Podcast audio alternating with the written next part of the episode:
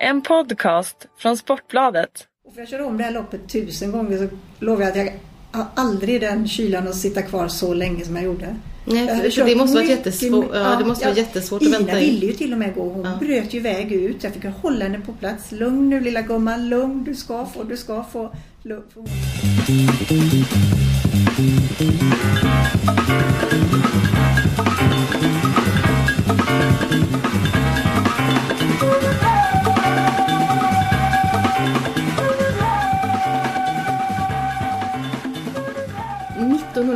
1995 så vann den första kvinnan eh, det prestigefyllda travloppet Prix d'Amérique i Paris. Det är nu när det är som brukligt, det sista helgen i januari, dags för eh, årets upplaga. Eh, jubileum.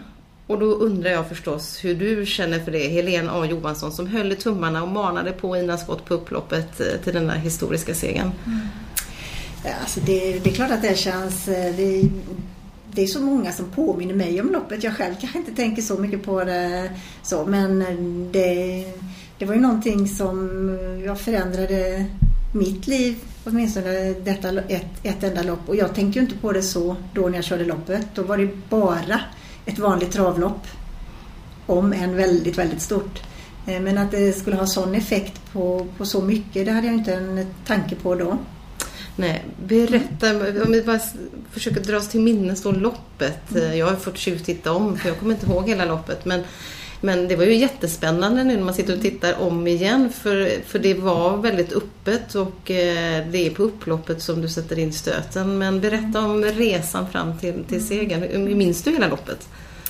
Jo men alltså så här är det, jag, jag minns loppet väldigt bra men däremot allting det där som är innan med, med allt vad man gör. Jag har inga minnen av det alls.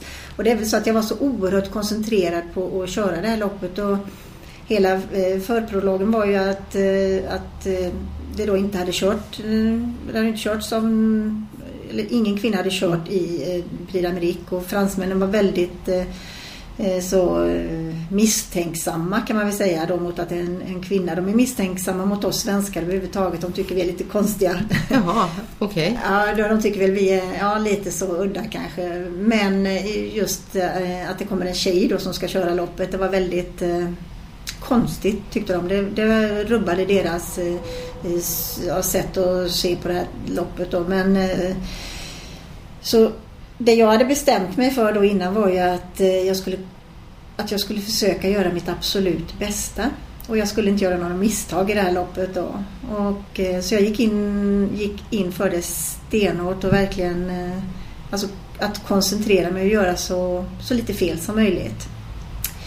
Eh, och eh, i, jag fick hjälp av familjen Engberg där Ina Skott stod uppstallad eh, i Paris utav både Stig och framförallt Peter Engberg då, som hjälpte mig med allting och förklarade och berättade om hur det var. För jag hade ju aldrig kört i, i Frankrike och inte på Vincennes då naturligtvis. Så allt var ju nytt. Precis, och där eh, var det så att eh, Kjell P Dahlström hade kört i Ina Skott i, var det Prix de Ja, Prix de Belgique, ja. Men, men eh, sen överlät han det till dig för att du var lite lättare eller var, det är så det har skrivits men det, är inte, kanske inte hela sanningen. Vad var sanningen? Du var helt enkelt bättre. Ja, alltså det, alla får, det får man säga vad man vill om men eh, det bestämdes i alla fall att jag skulle köra då och eh, jag tyckte från början att jag inte skulle göra det men efter noga övervägande så gick jag i alla fall med på att köra och det, alltså det var ju ett, jag, jag, alltså jag tyckte ju att det var en väldigt ehm, eh, stor uppgift att ta sig an och köra det här loppet men jag tänkte nog inte att det var så eh, mäktigt eller så förvånande för alla för jag hade ju jag hade, för till det här hörde jag att jag hade ju slagits då för min position under många, många år. För när jag började köra travlopp för sådär i mitten på 80-talet där så eh, ett, en tio år innan det här Prix d'Amérique så, så var det väldigt mycket eh, Alltså blev väldigt motarbetad och väldigt ifrågasatt och många gillade inte alls helt enkelt att jag körde. Nej men jag blev ju väldigt motarbetad då och så. Och det, alltså det, var, det var faktiskt väldigt eh, tufft och så. så att Sen kan ju många tänka så här att jag, jag vi körde det här Prix d'Amérique och jag vill ju ha det till att jag kom från ingenstans. Men så var det inte. Jag var ju ganska rutinerad av att köra stora lopp under hård press och så. så, att, eh, så men det är väl... Jag vet faktiskt inte varför man pratar så mycket om det. Men det, ja. Eh, om vi bara tar själva loppet där så, så eh, kan man säga att det på något sätt var ett väldigt perfekt lopp för dig Ina Skott. För du, du tog rygg på eh, Borasi som mm. var väl en, jag vet inte om han var huvudfavoriten. Eh, och liksom sa i analysen efteråt där att jag tog lite hjälp eh, och tänkte att han kan hjälpa mig fram till en bra väg och sen sätter du in stöten inte i kurvan utan precis när det kommit ut på upploppet när du känner att nu är det lagom. Eh, var, var, det, var det det perfekta loppet för dig och Ina Skott? Ja men det blev ju väldigt, väldigt bra. Jag, alltså jag tänkte, för det första var det så här från starten då att man skulle att man skulle komma iväg bra och det är ju inte alldeles enkelt och jag tyckte jag kom iväg bra men när jag ser det sen i efterhand så är jag ju egentligen alltså, i det bakre fältet kan man säga från start. Men jag tyckte jag kom iväg jättebra. Så det där är ju... Men eh, i alla fall så får jag ju rygg då jag, på Vorasi och det är ju den stora favoriten i loppet. Så det var ju väldigt, väldigt bra. Och eh, jag följer ju den hela vägen och eh, det, det här blir många förflyttningar och så i loppet men jag kan ligga kvar. Det är ju inte alltid man kan det. Mm. Men det funkade bra och jag låg kvar där och eh, sen tänkte jag så här eh, alltså vi börjar närma oss då sista sväng och det här att Ina kändes ju kanonbra då. Att Ina är snabb, Vorasi är stark. Det gäller att köra precis perfekt.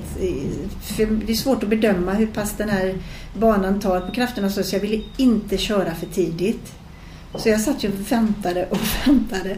Och för jag körde om det här loppet tusen gånger så lovar jag att jag har aldrig den kylan att sitta kvar så länge som jag gjorde. Nej, för, för det måste vara jättesvårt, ja, det måste vara jättesvårt att vänta Ina ville ju till och med gå. Hon ja. bröt ju väg ut. Jag fick hålla henne på plats. Lugn nu lilla gumman, lugn. Du ska få, du ska få.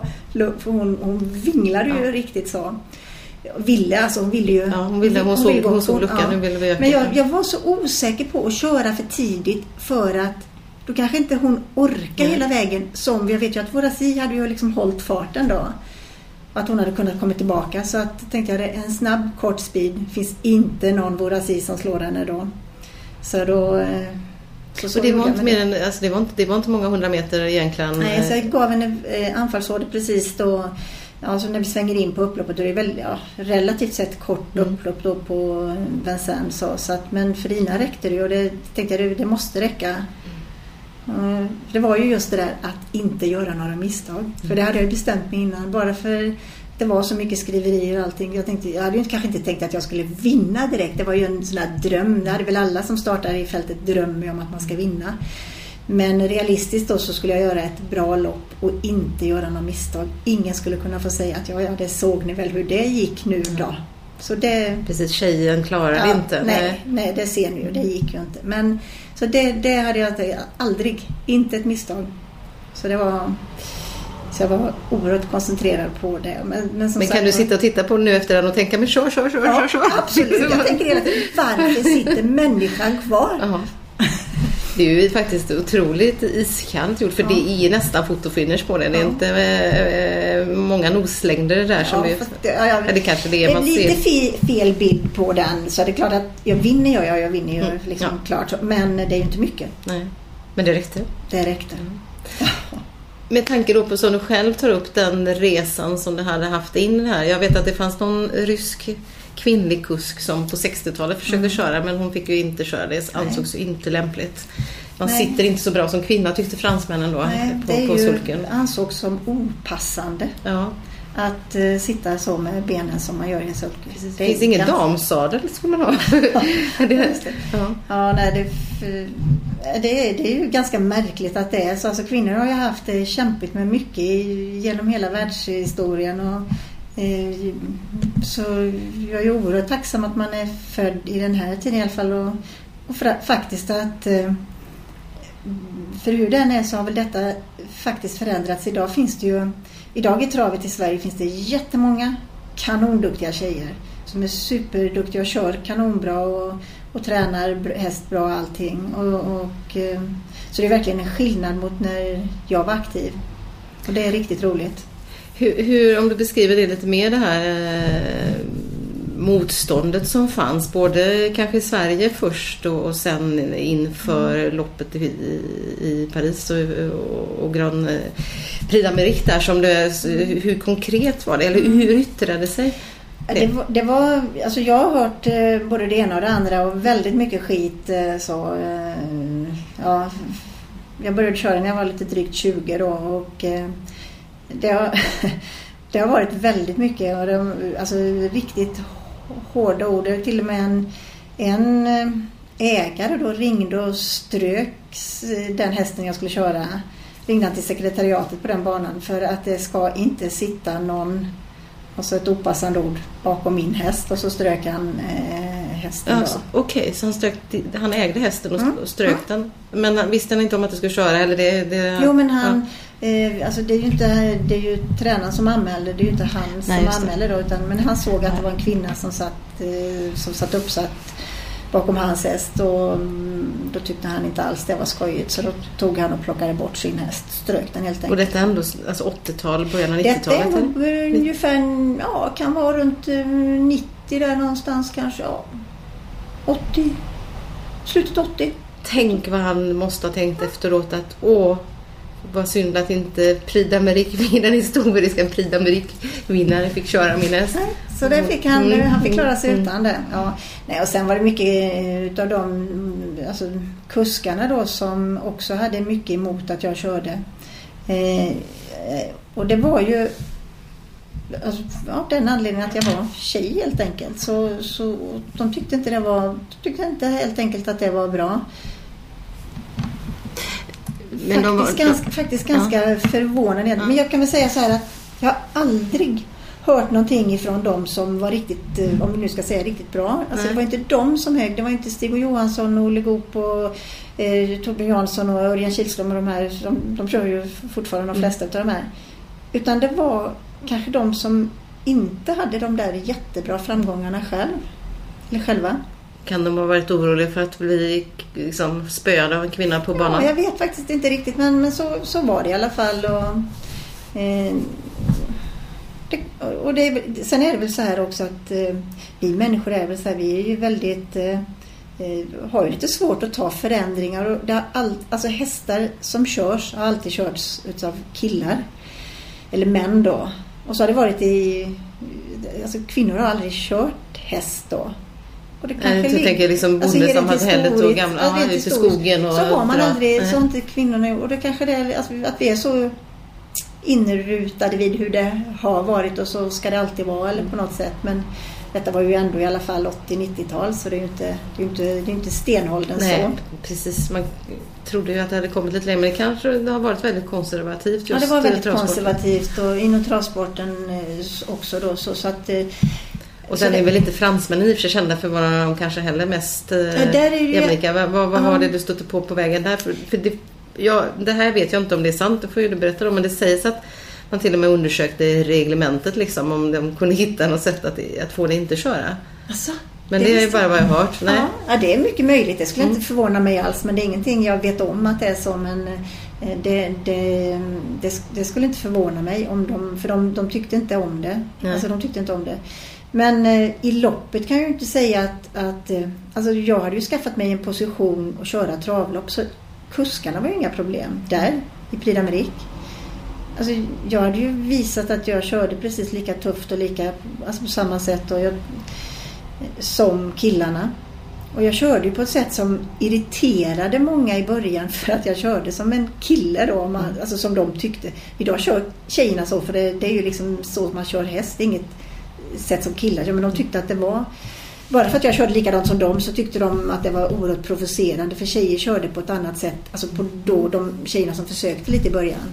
Men idag kör ju tjejerna, de kör ju kanon, superduktigt alltså de, och de kör ju då som så kallas som killar fast alltså de, de kör ju bra. De kör som man kör häst, precis. Ja.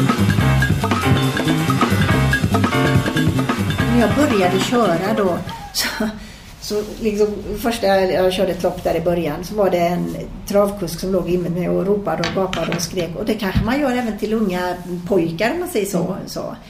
så han fick ju mig att göra sådana misstag då i loppet. Och det var då jag bestämde mig.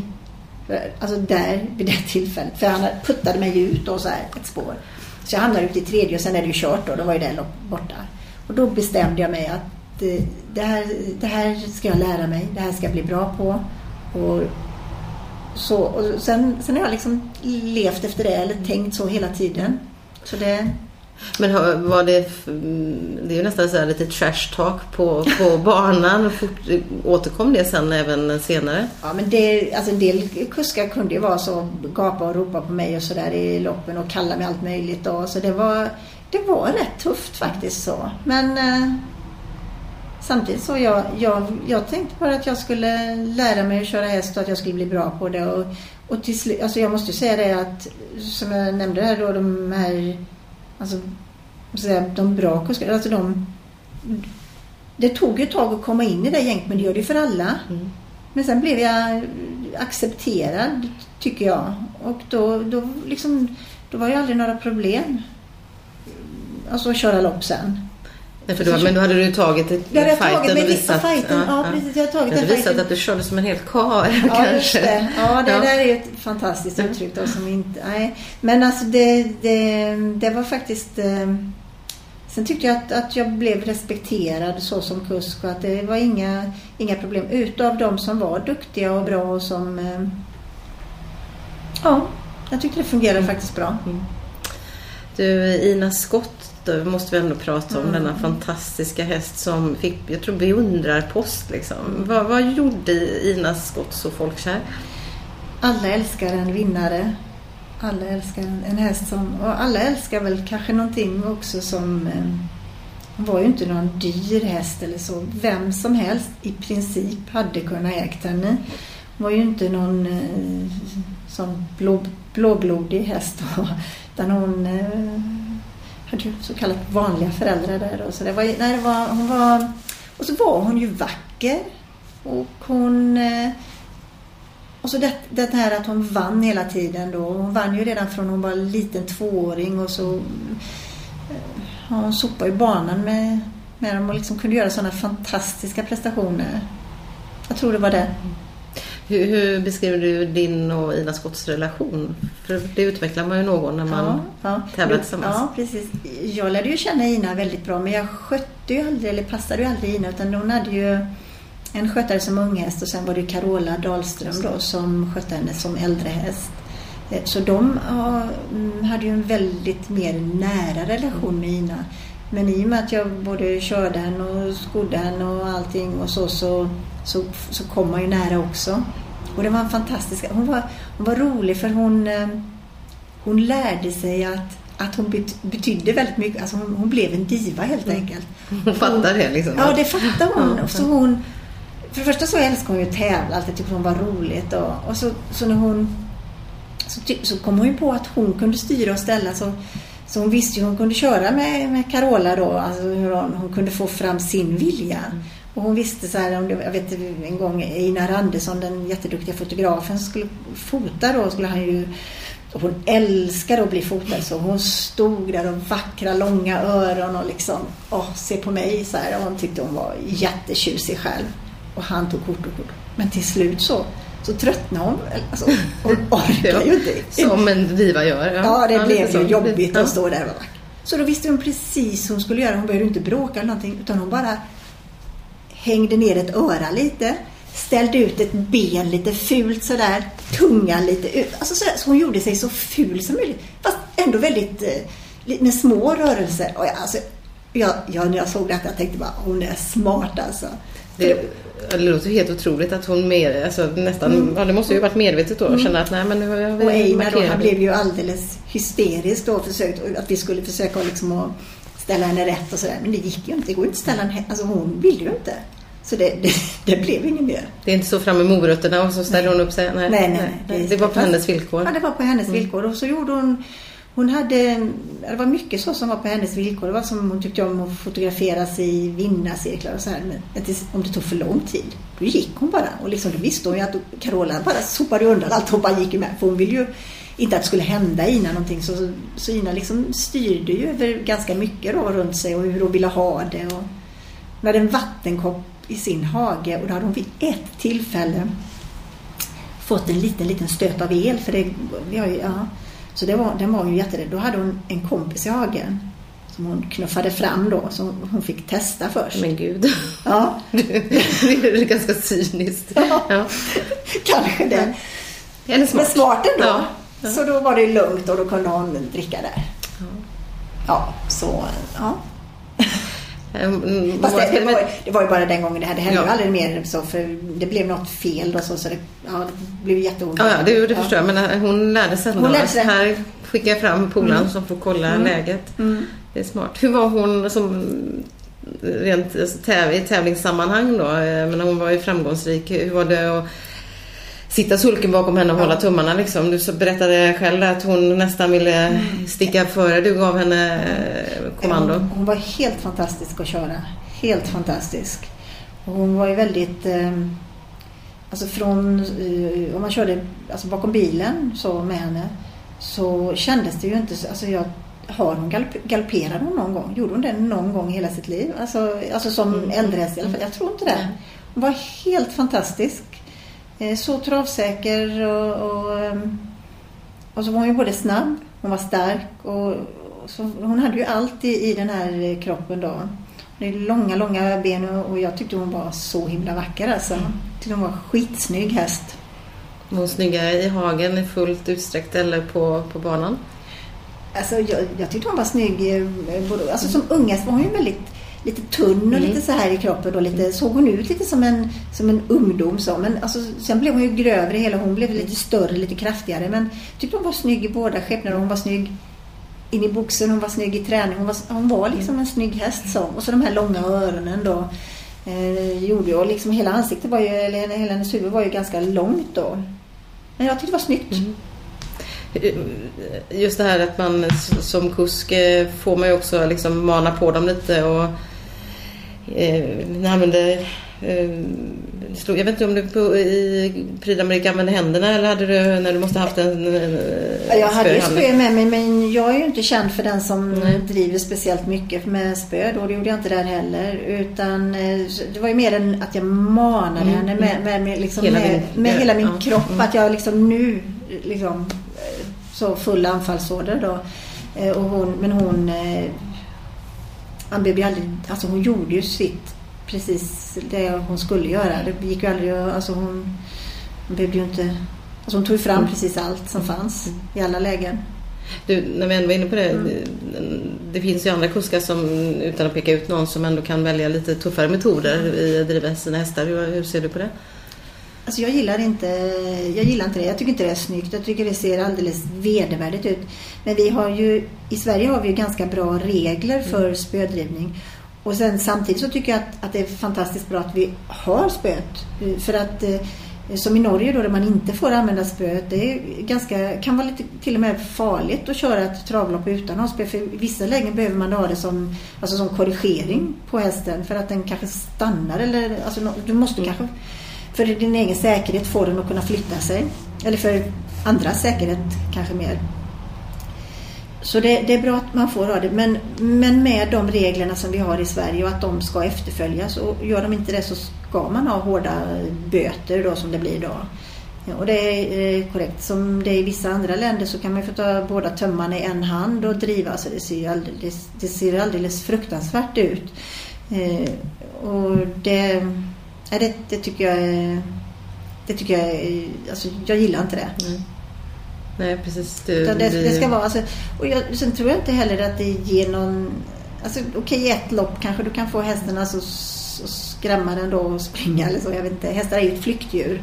Men eh, nej.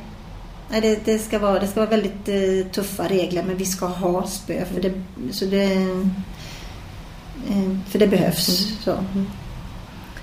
Bra. Du Ina Skott, eh, för att avrunda kapitlet kring henne så, så fick hon ju avlivas Mm. efter en olycka i hagen. Va? Mm, ja, det var, Hur tog du eh, Ja, det var beskedet? jättesorgligt. Det var ju så här att eh, Ina hade ju äntligen då kommit hem till Sverige. Mm. Carola hade fått hem henne till sig. Hon var så glad Carola. Och de skulle kunna ha haft flera år och bara njuta av varandra. Eh, och ha det gott och fina skogspromenader och allt och bara eh, gosa då under, under lång tid. För Ina såg riktigt, riktigt fin ut när hon kom till Sverige. Och de, hon kom ju via, eller kom ju till, till och mellanlandade i, i, på Mantorp, hem, gamla hemmabanan då. Och eh, visades upp där på, som i vinnarcirkeln och de har gjort jättefint där till hennes ära då, alltså hennes så. så att Eh, Eh, det var ju jätteroligt att se henne i så, sån, eh, alltså i sån fin ordning helt enkelt.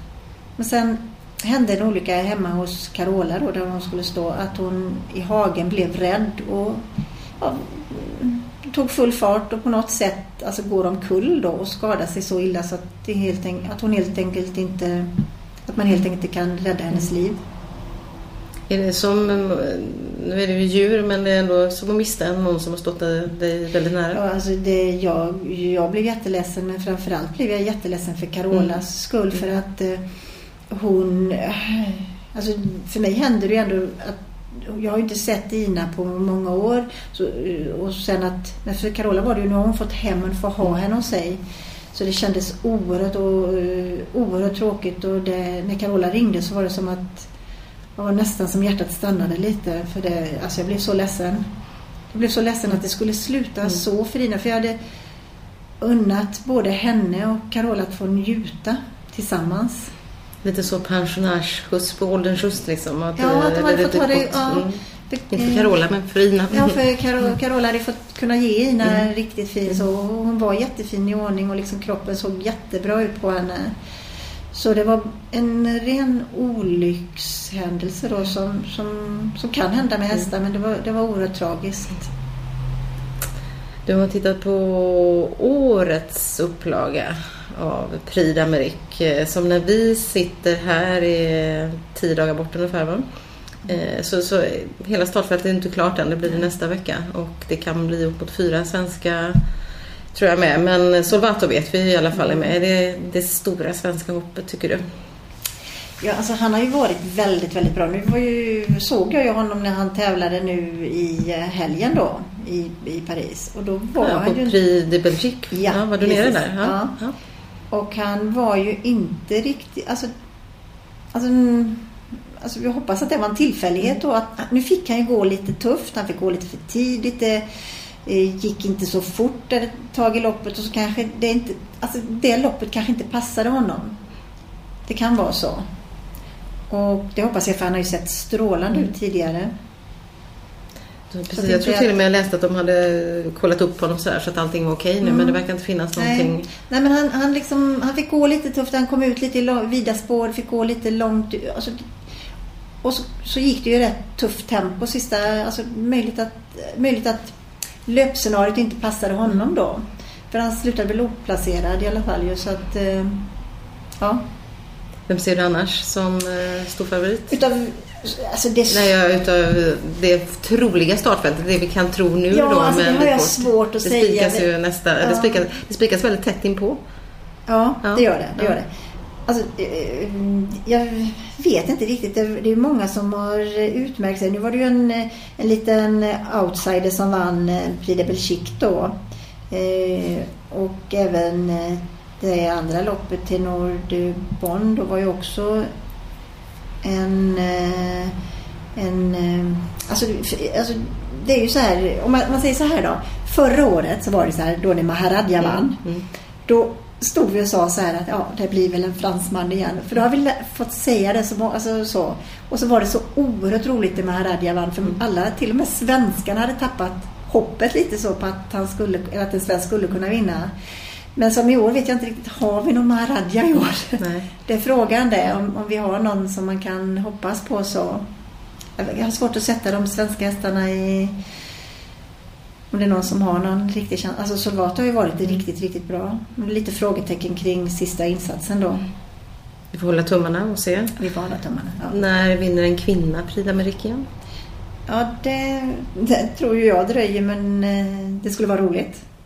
Ja, du tar, eh, det vore okej för dig? Ja, absolut. absolut, absolut. Ja, det, alltså det finns ju så jätteduktiga ja. tjejer så, men det är ju just det där att köra... Det är svårt det är svårt för alla att vinna Prix d'Amérique. Alltså det är ju bara en som kan vinna varje år och det är många som vill, mm. vill vara med. Och du har ett eget lopp eh, som går före Prix Marie. Berätta. Mm.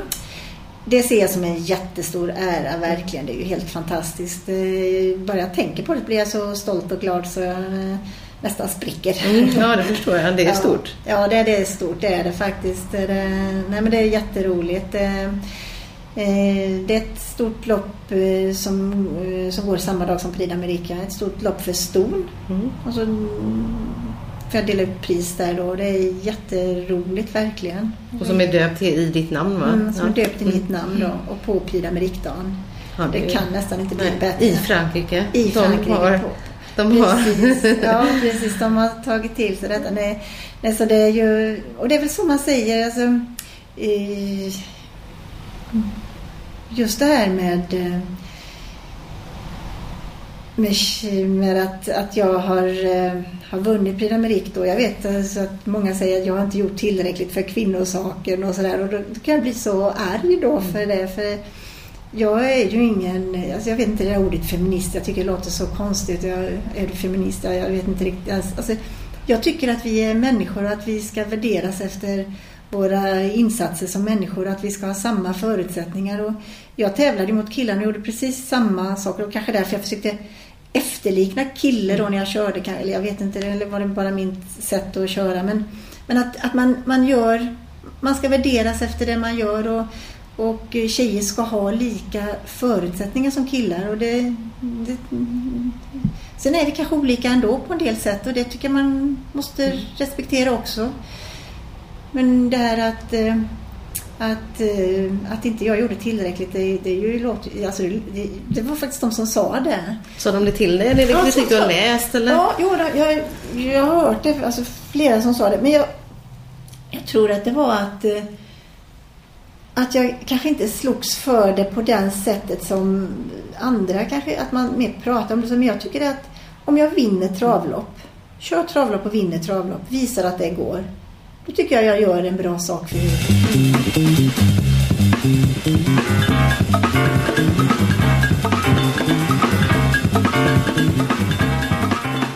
Det här som ändå var jobbigt då som du tar upp, eh, alltså att du blev ifrågasatt eh, och att liksom, vissa män var lite tuffa mot dig. Alltså hur hanterade du det? Skakade du av dig det? Hade du någon att prata med? Eller struntade du bara i det och lät det rinna av dig? Eh, det finns ju ingen människa som kan skaka av sig allting. Man säger kanske att man gör det, men det kan man ju inte. Eh, naturligtvis eh, hade jag det med mig hela tiden, men eh, jag eh, sopade ju bort det just då och gick ju vidare. Alltså jag gick ju vidare och fortsatte kämpa. Jag tänkte ju aldrig att vika ner mig på något sätt. Men 17 var det tufft alltså, det var det. Och jag kan ju höra många säga, ja men jag bryr mig inte om det eller så. Det, alltså, men det gör man alla, men man är ju inte mer än, än en eh, vanlig människa av kött och blod. Så, så nog 17 har man känslor. Så. Vad tog Men- hårdast då? Nej men jag, jag tycker nog att, eh, alltså det som tog hårdast var väl att, eh, att det var, alltså det här oerhörda ropandet på, jag säga, om vi skulle köra travlopp så kunde det ro, gapas något alldeles oerhört på mig då, alltså vad jag skulle göra eller inte, alltså så. Mm. Och massa fula ord då. Mm. Jag menar jag var ju det mesta redan när jag var 22 då. Alltså, Och det är ju jättetufft, man är ung tjej. Ja, man är ung tjej och så. Det är inte... Och, det, och jag var stentuff. Mm. Alltså jag var stentuff. Jag, är, tycker jag är... Jag är inte rädd för någonting egentligen. Det finns... eh, ja, det finns inte mycket så som kan skrämma mig. Så jag är rätt tuff då så. Men eh, det var ju alltså det var inte alldeles enkelt. Helt klart. Och, och liksom behöva utstå det då, det kan jag tycka är rätt så eh, konstigt. Alltså att det ska behöva vara så himla tufft att vara tjej. Eh, och då tycker jag, då kan man ju tycka att det var ju, alltså det finns ju de, om man ser det alltså rent världsligt, hur tjejer har det eller kvinnor, alltså det är ju fruktansvärt hur jobbigt det är för, eh, för halva världens befolkning. Alltså, men i Sverige, jag, jag hade ju ändå inget, jag menar jag har ju både mat och ändå en, en plats i ett samhälle men jag gjorde någonting som inte var riktigt accepterat men det är ju ändå ett, ett litet problem. jämfört med hur, hur kvinnor har det. Precis. Ja, nej, så är det ju. så är det. så är det det, liksom. och att det ska Men- vara så himla svårt och att, att män ska styra så mycket över kvinnor så... så alltså jag, jag har jättesvårt att det ska ta så lång tid och att det ska vara så besvärligt. Och sen är så ändå är ju kvinnor är ju, alltså idag då som man ser i Sverige så är ju tjejerna det är de som är, alltså, har de bästa betygen. Är de som, alltså de borde, borde ju hända något. Där i alla fall. Men, men det hjälper ju inte världen. Nej, det gör det inte och det finns ju som du säger säkert, alltså det, eller det finns ju andra ställen där det är, mycket mer livshotande Mm. problematik. eh, Då, men, men det här är ju ändå din upplevelse och Ja, det, det- är ju kanske ännu mer anmärkningsvärt att det ska vara Eftersom det är på något sätt är- det ett yrke och eh, en, en sport som intresserar väldigt många. Det kanske är ännu mer anmärkningsvärt att det ska finnas eh, kvinnofientlighet där. Där det egentligen är lite Ja. på skoj om man säger om ja, Ja. mycket pengar men, men ändå lite. Eh, Hur, hur ser du på eh, travsporten idag då i relation till att, hur, hur man eh, tar hand om sina kvinnliga kuskar? För nu finns ju ändå eh, flera kvinnliga kuskar. Nej, Men jag, jag, eh, jag tycker nog att, eh, att det ser rätt så bra ut idag. Alltså det, det, det, är ju... Det kommer ju nya tjejer hela tiden. Eh, Och, och framförallt så är de, är de väldigt, väldigt duktiga, många av dem. De är, de är alltså, duktiga på, på att, att kunna köra häst och, och träna häst och, alltså på ett helt annat sätt än när jag var aktiv. Det fanns ju ett par stycken. Det var jag och Katarina Lundström i princip. Alltså, det, och så, alltså som körde lite på nivå om man säger så. Sen resten var ju mest amatörtjejer och så här då. Så att, ja. Eh, jag vet inte, det finns de som säger att eh, kvinnliga piloter eh, anställs gärna för man kör flygplanen lite varsammare. Man landar lite mjukare, man sliter inte lika hårt på maskinerna. T- Kan man överföra det till travsporten? Är kvinnliga kuskar lite mjukare i sin hantering tror du? Och eh, kan det vara en fördel? här? Skulle kunna vara så. Jag eh, vet faktiskt inte riktigt det men eh, om man tittar på de eh, tjejernas körstilar idag så, så tycker man väl att de kör faktiskt riktigt, alltså de kör ju riktigt fint, riktigt snyggt och, och det är mm, eh, bra. Och om jag tänker på mig själv när jag körde så hade jag, var jag väldigt noga med att köra efter hästens bästa. Inga sådana eh, styrningar som sådana här eh, stollarstyrningar. Mm. Eller ja, det Mm. är klart man gör någon gång kanske men inte, inte så utan hästens bästa. Tänka på hästen att det ska, ska vara bra för hästen och eh, ja, köra med, eh, med förstånd. Hur, eh, hur började ditt hästtjejsliv? För det är ofta där det börjar, va? Ja. Intresset. Jo men intresset började, alltså jag var ju sån fotbollstjej då när jag var eh, liten. Ja, det var det. Jajamensan, Ja. spelade fotboll jämt. Lyfta in mig på kvällarna så. Ja, men det, det var det var jag jätteintresserad av. Men eh, så, så, så eh, eh, dök det här med hästar upp och det var ju ridhästar eller ponnys då från början. Började lite försiktigt att rida på en ridskola lite så här och, och fastnade ju egentligen direkt då för hästen. Och eh, Anledningen till att det blev travhäst det var ju en väldigt, väldigt slump. Då jag eh, eh, hyrde en häst en sommar som var av travras. Jag hade ingen aning om vad en travhäst var då. Det märkte du när du satt på den kanske? Ja, för hon, hon, hade, aldrig, hon hade aldrig tävlat Nej, så, okej. hon hade en liten Mm. eh, defekt och som kunde inte tävla. Men, eh, men hon var en fin ridhäst. Men eh, så, så, så, så började det då. Och då började jag läsa på om travhästar och intressera mig lite för, för travhästar också. Så. För just då, alltså då var jag så intresserad av hästar. Jag läste ju allt om hästar. Precis allt. Så jag har till och med liksom jag skrev upp eh, alla Prix d'Amérique-vinnare och liksom allt sånt där. Ja, precis. Jag hade ju inte en aning om vad det var riktigt men eh, alltså, intresset var totalt hästar. Det kunde vara hästfärger och det var liksom ja, allt. Allt om hästar, hästraser, allt. Eh, Min första, jag har också varit Mm. hästtjej, även om jag har hållit på med andra idrotter så, så eh, red jag rätt mycket Mm. eh, när jag var yngre. Men min första sån häst som jag fick sköta, Mm. eh, vi flyttade till ett litet område och där fanns ett stall och där stod en ensam liten gammal travare från Ja. Olle Goops stall. Jaha. King och Key hette den. Han var så ensam. Och då, den tjejen som hade honom där eh, tog ju gärna min hjälp. Jag gick ju dit och mockade varje morgon Mm. och så fick jag det. Men det är inte kul att rida en travhäst insåg jag ju sen. För vilket steg. Ja. Det var ju hopplöst och liksom kort trav gick ju inte va? Nej, men det där är lite olika. Det, Det kanske är ja, det olika är lite till olika. häst, Ja, men- det där är lite olika. Jag har faktiskt, eh, alltså, eh, alltså man ridtränar ju ganska mycket inom travsporten. Mm. Men då använder man ju sig, eller i alla fall på den tiden jag höll på, då var det mycket galoppträning Mm. för sadel. Och det funkar ju alldeles utmärkt. Och, och sen kan du ju även, eh, alltså man kan ju även, alltså det är väldigt olika. Ina Scott var ingen, den gick inte att rida på. Nej.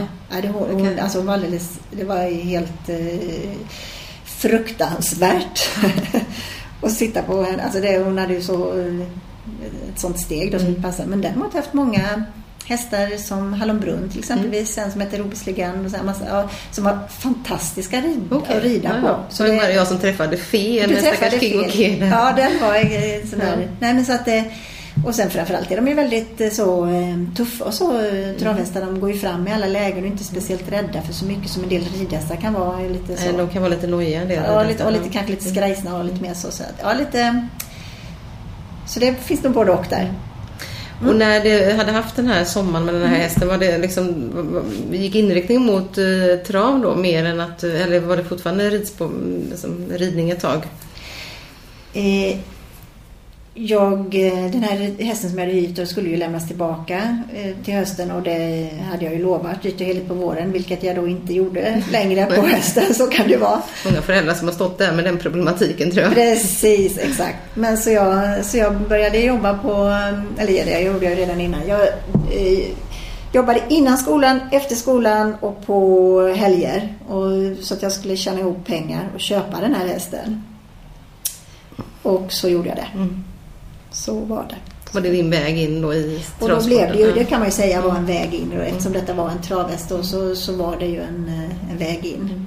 När började du sitta i sulke då och började liksom travträna? Eh, Hur gammal var du då? Jag började köra häst när jag var, så jag började inte sådär jättetidigt. När jag var en eh, 17 år började jag köra häst, inte innan dess. Så det är ju ganska sent, Mm. om man nu säger så. Det roliga är väl att alltså, det här att köra häst då, alltså, jag måste nog faktiskt vara den som kör ut i ett travlopp, tror jag, och har kört minst häst. För när jag körde mitt första travlopp, då hade jag kört tio gånger på en travbana. Åh herregud. Ja, men däremot hade jag kört på gård och så. Ja. Men för då var det så här att då, på den tiden krävdes det att man körde tio så kallade provlopp, godkända provlopp på en bana med ja,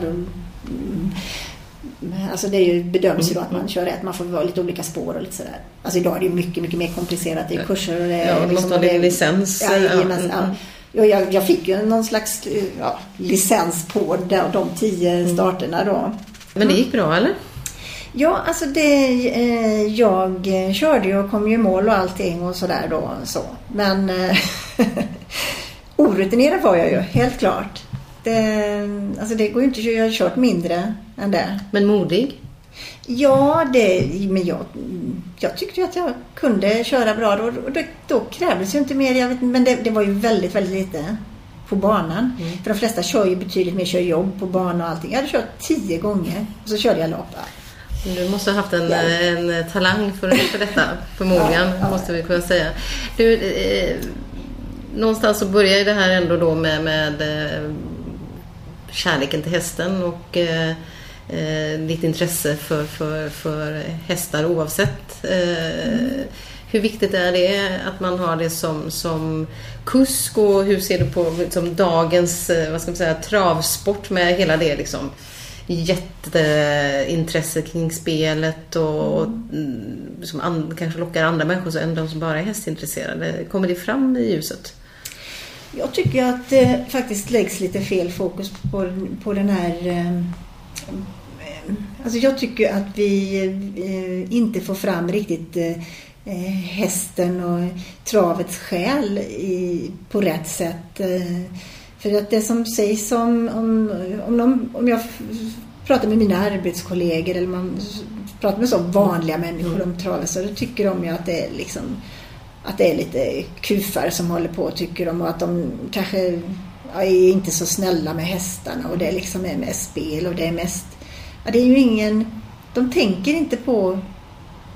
Och det kanske är travets fel då som inte får fram det rätt. Hur mycket fantastiskt hästfolk det finns inom travsporten. Det, det är oerhört kunniga människor. Eh, och framförallt så de allra, allra flesta som jobbar med travhästar älskar ju sina hästar. Gör ju precis vad som helst för dem. Men de, de sista kronan lägger de på hästen och alltså, kräver knappt ingen lön för att få jobba. Alltså det, och just det här att man... Eh, alltså, jag vet inte riktigt vad, hur man ska få, få fram det på rätt sätt då. Sen är det väl så här då i, i tv-sändning, om det sänds någonting i, eh, i tv om trav så, så är det mest eh, om det har hänt en olycka eller om det har varit något annat tråkighet eller sådär då, så, då, då kan det visa sig, men om det går kriterier eller som svensk travkriterium eller svensk travderby, det sänds ju inte mycket i tv då och inte på rätt, alltså inte, jag vet inte riktigt. Jag tycker nog att det är lite jag vet inte om eh, det, om det är travets fel eller var felet ligger i då, för man borde ju kunna det borde kunna gå att få fram eh, alltså, mer travets själ på ett bättre sätt tycker jag. Tror du att det har att göra med just att det är många alltså, de som lockas till travet eh, är kanske merparten de som lockas av spelet mer än att de lockas av mm. liksom, hästen som, som, mm. som djur. Liksom. Mm. Att, att det är, att det är Ja, men det är klart att alltså, den inkomstdrivande ja, delen av ja, travsporten som... Ja. Jo, men alltså, eh, det är ju väldigt många som lockas till att spela på hästar. Men om man tänker de här som jobbar med mm. hästarna, de, eh, de Alltså det är väldigt svårt att få en, en, en eh, vettig vad ska jag säga, livs, alltså en inkomst från hästverksamheten. Det, det är väldigt tufft. Eh, så att det är ju inte, där kan du inte lockas av några större pengar eller någonting men eh, jag tänker mer liksom synen ja. på travsporten. Att det, liksom, ja, att, det, utifrån, ja. att, det, att det är det som folk lockas till travet för att spela på Solvalla eller Åby eller sådär. Så att det... Ja men det kanske är så det är då. Att, och då, då ser man mer det från den mm. sidan och, och det eh, den sidan som får komma fram mer. Och jag kan väl tycka att de travsändningarna som finns på TV att det är alldeles de som är är eh, för inne i spelet får för mycket plats där. Det borde vara mer eh, plats för, eh, för att följa hästarna och, och, och visa hur, hur hästarna har det. Jag menar, de, de som jobbar med, med travhästar i Sverige, de, de är ju säkert de bästa i världen. Bästa hästfolket i världen. De kan oerhört mycket om hästar. Så om man, om man jämför då med ridhästen kontra travhästen så de som jobbar med travhästar är ju, alltså de gör ju det på, alltså det är ett yrke, de gör ju det på heltid, alltså deras jobb. Och det gör ju att de, de allra flesta kan ju oerhört mycket om hästar. Eh, om man då jämför med ridsporten där de också alltså, älskar sina hästar så, men där är det ju de flesta eh, ungdomar. Mm eller i alla fall eh, fritidssysslare då. Det är ju inte de som jobbar med det på sin, alltså som ett yrke. Mm. Och det gör ju att alltså, de som jobbar med travhästar, de, de, tycker om, de som jobbar med travhästar tycker precis lika mycket om sina hästar som ridhästfolket. Men de kan lite mer om hästar mm. dessutom. Mm. Mm. Och det gör ju att travhästen har ju det väldigt, väldigt bra för de blir uh, omskötta av eh, personer som kan väldigt mycket om hästar. De kan ju se direkt om det är någonting som är fel eller så. Det, om hästen behöver veterinärvård eller hjälp eller någonting så, så är man ju väldigt snabb där. Och kanske även att den som sköter hästen kan ganska mycket själv. Alltså små, små skador då, små sår och sånt här. Men rapporteringen som är där det är ju ofta liksom Dagens Dubbel och så en snabb ja. intervju på, av någon reporter som springer mm. bredvid eller kanske mm. sitter på. Liksom. Ja. I och för sig en del kvinnor som Jessica Almenäs som har gjort eh, kanske bidragit till att eh, också fått fler kvinnor in i sporten och, mm. och titta på sporten. Men mm. eh, skulle man kunna göra eh, det på ett annat sätt liksom. De här liksom, rena travsändningarna då som, som skulle öka intresset för själva Ja, så jag tror man får gå fram lite på det. På, alltså de som spelar på hästar, de vill ju ha sin del då, att de ska få den informationen som de vill ha och så. Men jag tror ju ändå att de flesta vill ha det sakligt och bra och att de vill, vill se hur hästarna har det. För de flesta, även som spelar, tycker ju väldigt mycket om hästar. Även spelare då. Eh, och, och sen för travets skull så måste det ändå vara, alltså travets själ med den, den eh, alltså kunskapen och den kärleken till hästarna som finns, att den också får plats. På något sätt måste det få plats. Så att eh, mina arbetskollegor här till exempel inte ska tycka att, som alla andra alltså människor tycker, alltså vanliga människor tycker att, att det där med trav, att det är lite konstigt sådär, att det är lite skumraskfolk. Att de nästan... tycker, tycker folk det? Ja, men lite så här att de Alltså att det är lite... lite Travhandlare. Ja, men lite, alltså gamla häst, hästhandlare. Ja. Nej, men lite så här att de... Ändå hästhandlare. Ja, att det är lite... Eh, alltså att man, vad ska jag säga, plågar hästarna för att de ska springa, alltså liksom springa, att man, mm. men det gör man ju inte. Alltså hästarna springer ju inte om de inte har det bra. De kan ju inte tävla om de inte har det bra. Det, det, är väl också så att ibland har det framkommit sådana dåliga exempel och det är kanske det som sätter sig. Ja, liksom. Det är klart att det finns mm. ett någon annan som mm. inte ska syssla med travhästar mm. som är inom travsporten. Mm. Så är det ju. Men så är det ju inom allting. Det mm. spelar ingen roll vilken bransch eller vilket yrke eller vad, vad den är så finns det ju alltid fel människor. Så är det ju. Efter din eh, kuskkarriär så hade du ju gård och hästar va? I Skåne? Nej, är jag fel? Eller, ja, det kanske inte var i Skåne? Ja, Men du hade i alla fall mm. eh, vad, berätta lite grann om det. Vad, vad tänkte du att du skulle vara tränare och liksom föda upp eller var det, nej, hade, nej. Du, hade du in uh, unga hästar som du tränade? Jag hade ju, hyrde ju ett stall i, uh, i Malmö och sen även här ett i Borås mm. då som uh, under en viss tid. Men det var ju tidsbegränsat då så att jag hade ju inte jag hade ju inte tänkt hålla på eh, kanske hela livet då.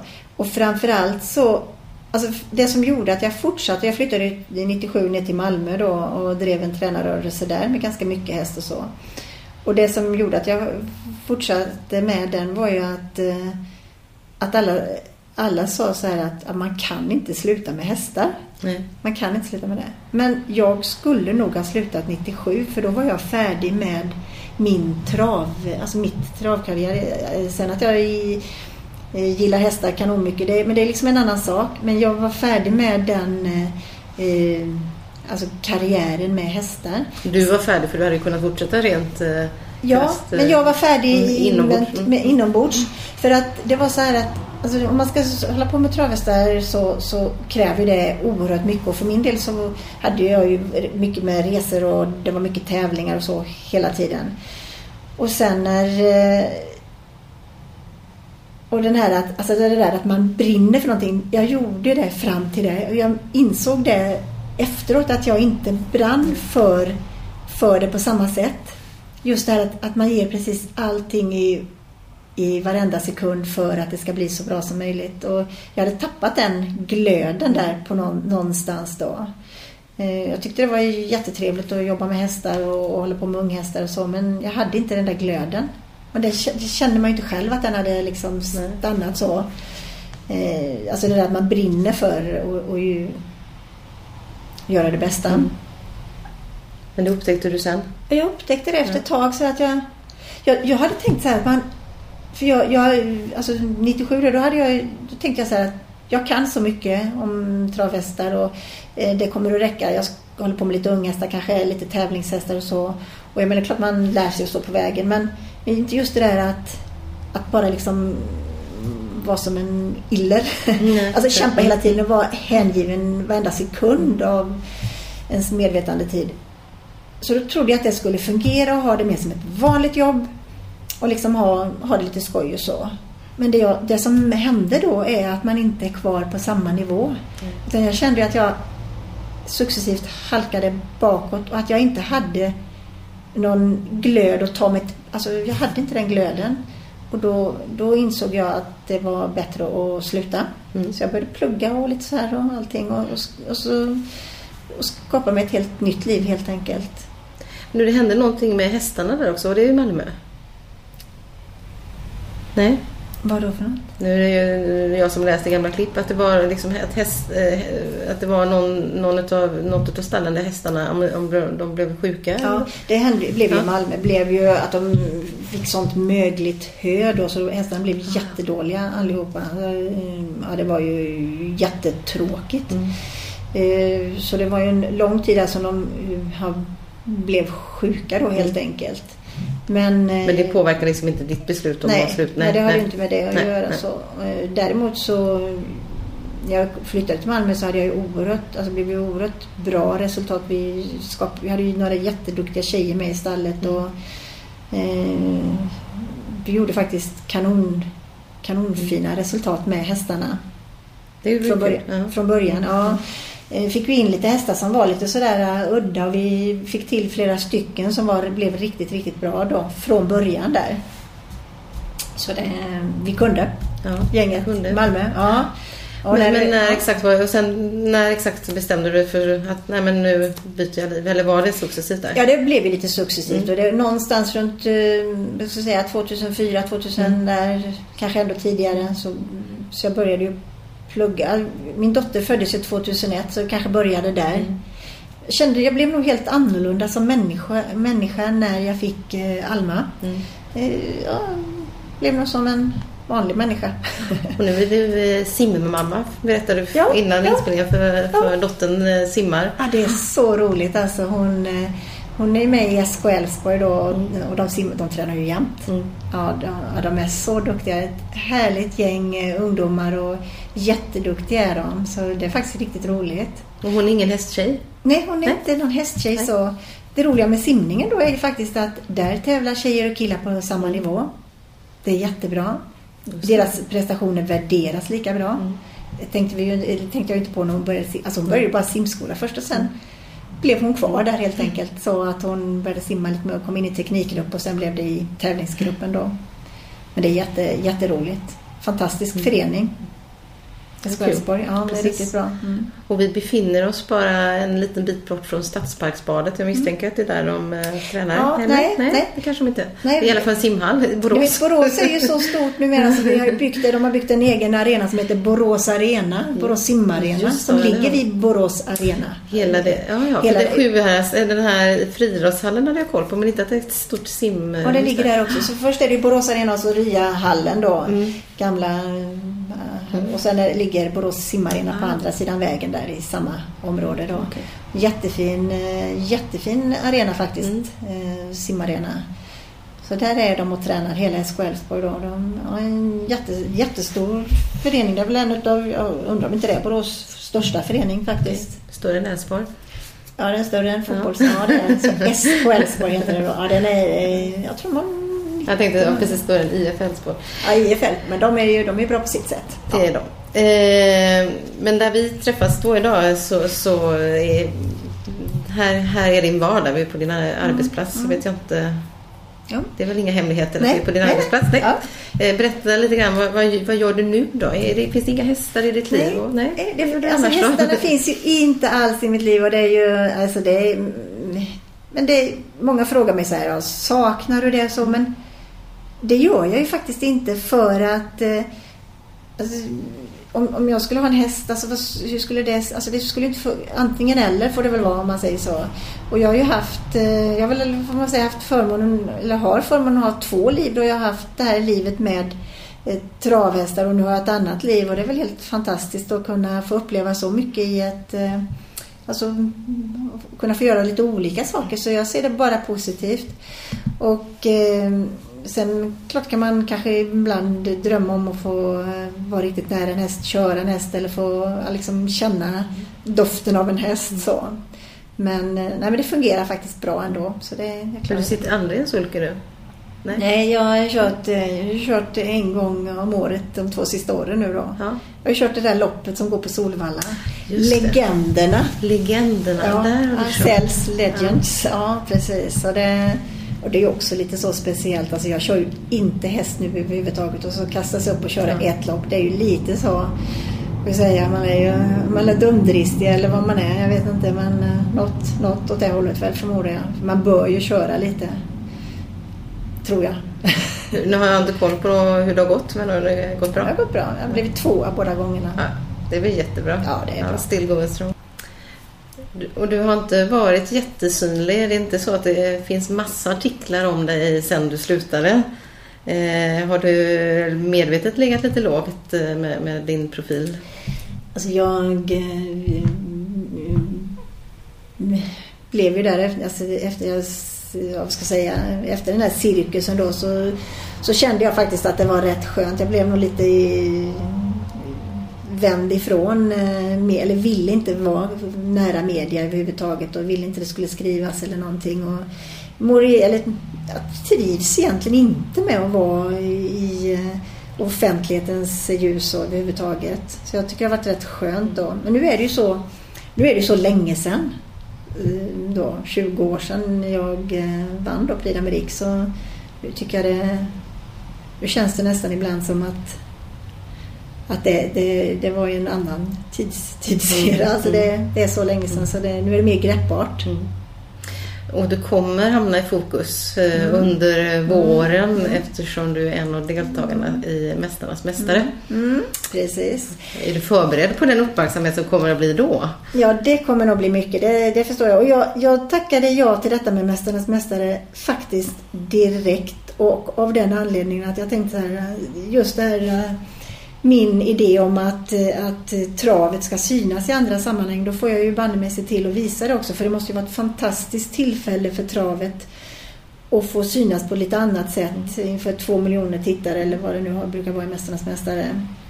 Så det, det, det tyckte jag att det var min eh, plikt att vara med där. Så du har ändå, trots att du har slutat och lämnat det, så känner du ändå den här drivkraften inombords. Det är ju rätt... Ja, ja, du- men jag- jag- Brinnet finns ju ändå Ja, kvar. ja det, jag, på ett sätt så brinner jag ju fortfarande på det sättet eh, för, för hästarna. Men jag brinner inte själv på det sättet efter de resultaten eller tävlingarna som jag gjorde. För det, det jag gjorde, alltså det när jag tävlade då så, så, ehm, så tänkte jag nästan hela tiden på det här att eh, och det var faktiskt, jag måste säga, det var Stig och Johansson som sa så här en gång till mig att alla inom tras, alltså alla, all, vad man än gör så gör man ju fel. Det gäller bara att göra så lite fel som möjligt. Och det är ju hur enkelt som helst. Men ska du leva efter det så blir det jättetufft. För jag lyssnade, eller tog det till mig, precis det han sa. Det är så enkelt, det går att säga massa, kanske snyggare och bättre och finare och mer sådär. Men om man tänker på det riktigt ordentligt så var det så jag gjorde. Så lite misstag som möjligt. Hela, precis allting. Bara skala av alla alltså, Även det där sista, det var ju den där sista biten också i Prix d'Amérique. Inga misstag. Nej. Men det, Det är tufft att leva efter det. det är tufft Ja. Mm. att leva efter det för det blir nästan ohållbart till slut om du lever det fullt ut. Så är det. Ja, så gud. ja, så, det, så det, det var väl det som gjorde också då att jag inte orkade att leva efter det helt enkelt heller. För det, till slut blir det ju för tufft. Bara för att återkoppla där innan vi ska prata lite mer Mästarnas Mästare Mm. på slutet här. Så, så när du pratar om cirkusen där. Mm. Eh, är det just det här, eh, det här du menar då? Eh, eller var det också kopplat till pri, privatliv och liksom hela den apparaten som blev egentligen där kring Mm.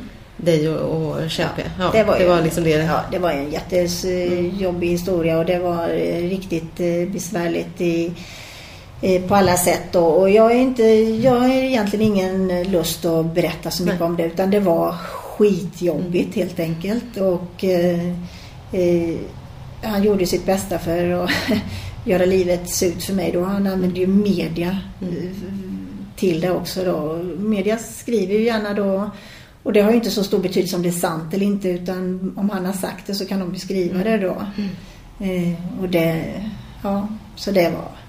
Ja, det, och det är klart att då bidrar det också till att du känner dig ganska mätt på media. Ja, det gjorde jag. Jag 20 kände mig det Ja. i 20 Men nu är det ju så länge sedan och nu, jag menar herregud, jag, så nu, nu tycker jag det alltså, är okej jag, liksom. Ja, det är okej. Och Mm. sen tycker jag framförallt att eh, eftersom folk frågar efter, alltså Mm. folk nu kommer och frågar efter mig fortfarande. Då tänker jag då, då, då, då måste det ju vara på något sätt vara, finnas ett intresse. Det är ju inte jag som har bett om att få synas. Och då tänker jag så här att kan jag göra någonting för travsporten? Och det var ju som jag tänkte med Mästarnas Mästare. Så gör jag det för jag, jag, älskar, jag älskar hästarna. Så är det. Så enkelt är det. Och det är fantastiskt tycker jag att, de, att den kärleken är så stark och finns kvar.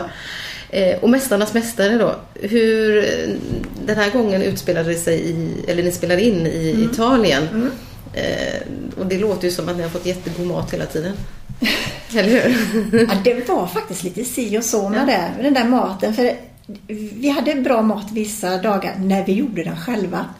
Okej, Ja. ja. för det, ja. Ja, vi fick ju göra lite så här, vi fick ju grilla och sådär på kvällen och, då, och vi hade riktigt go, gott om gott grillat och goda grejer till och vi, vi var ute i trädgården där och, och, och plockade lite grejer då, för vi bodde ju jättefint i ett fint hus där och så. Så det var roligt. ja, för det Massa man- fikon och grejer va. Färska plockar, man tar dem från, eh, ja. Ja, det är läckert. Det, är lä- det var läckert. Hade jag. behövt det här eh, rusket som är här utanför nu med Ja. vinterrusk. Ja, nu är det ju, nu är, här är det inget vidare. Nej. Det är långt ifrån fikonträden. Ja. Ja, det är det. Men du, hur, hur kände du dig i gruppen där då, tillsammans med andra framgångsrika idrottsprofiler? Jo, men jag tyckte det gick bra då. för, eh, Det var ju ett härligt gäng som var med. Och vi hade mycket att, alltså, det som är väl att, att man är väldigt intresserad av varandras karriärer. Så. Lite roligt var det faktiskt när vi kom första, precis alltså när vi anlände då till huset och precis kommer dit. Då. Så, så är det bara trav som, alltså alla bara frågar mig. Och jag, jag försöker, nej men nu, nu tar vi liksom och försöker eh, bolla över liksom frågorna till någon annan eller liksom att någon annan ska... Och så var det där igen. Och då tänkte jag så här, här har vi någonting. Alltså det kanske är rätt intressant travet ändå. Så jag tyckte faktiskt det var lite skojigt och sådär alltså. Att, att det är så. Men det är väl många idrottsprofiler som, som eh, är engagerade, alltså, som äger, jag menar Sedinarna och det är ju jättemånga. i- Ja, det var ju med en kille då som var, det får jag väl säga, eller fick jag väl, eller? Ja. det, vi får dubbelkolla det. Mm. Ja, nej, som var jättetravintresserad och han frågade mig hela tiden och så frågor och, och kunde ju naturligtvis mycket också så, så det var ju Ja, Ja. Ja det var, var, var Lämna stalltips liksom. Ja, men han, han, han, han kunde ju jättemycket om hästar och så. Och, men, men just att de andra också gärna ville fråga om, om De kunde ju inte någonting alls egentligen så, men var väldigt nyfikna. Mm. Och det tycker jag var lite roligt.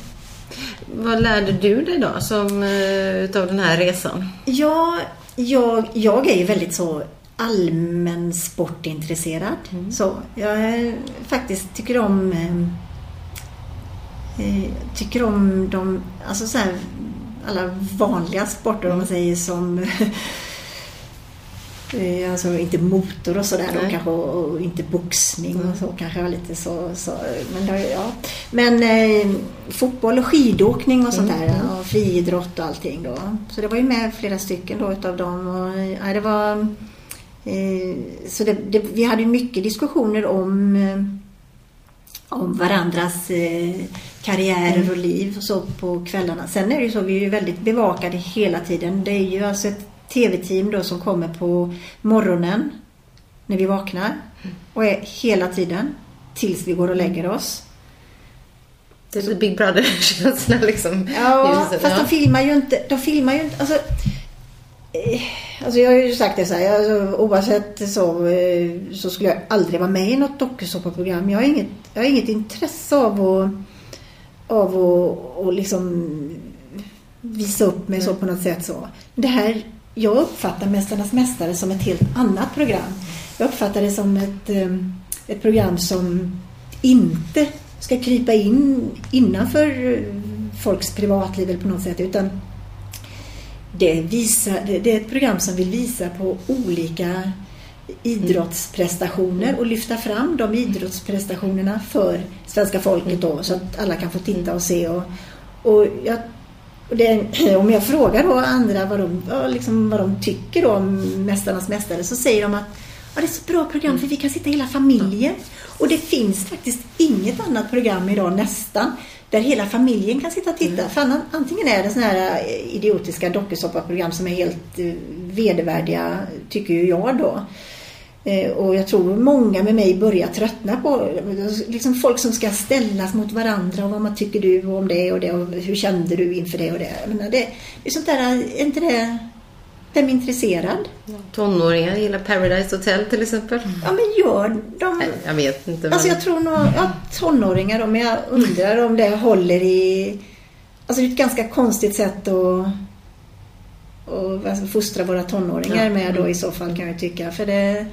Men däremot så vet, eh, vet jag just att eh, kring Mästarnas Mästare så, eh, eller, så, så um, samlas vi också hela familjen. Jag är idrottsintresserade killar mm. och de tycker det är jättespännande. Mm. Och så ser jag före detta profiler mm. som, mm. som, som jag kan då titta. Ja, där är Magdalena Forsberg. Ja. ja. men vad gjorde hon? Och så börjar de titta så går de in och så ser de oh, vad hon gjorde det här och det här. Och mm. lär sig jättemycket mm. av eh, idrottshistoria. Så det är tycker jag ett väldigt bra paketerat sätt att eh, belysa framgångsrika mm. karriärer. Mm. Och jag, tror, eh, jag tror det är det som mm. tilltalar eh, alltså tittarna då, att det är ett, och att det är ett snällt program. Mm. Då, alltså så. Det är ju inte någonting sånt där som ställer folk mot varandra eller så på det sättet. Sen är det ju en tävlings... Mm.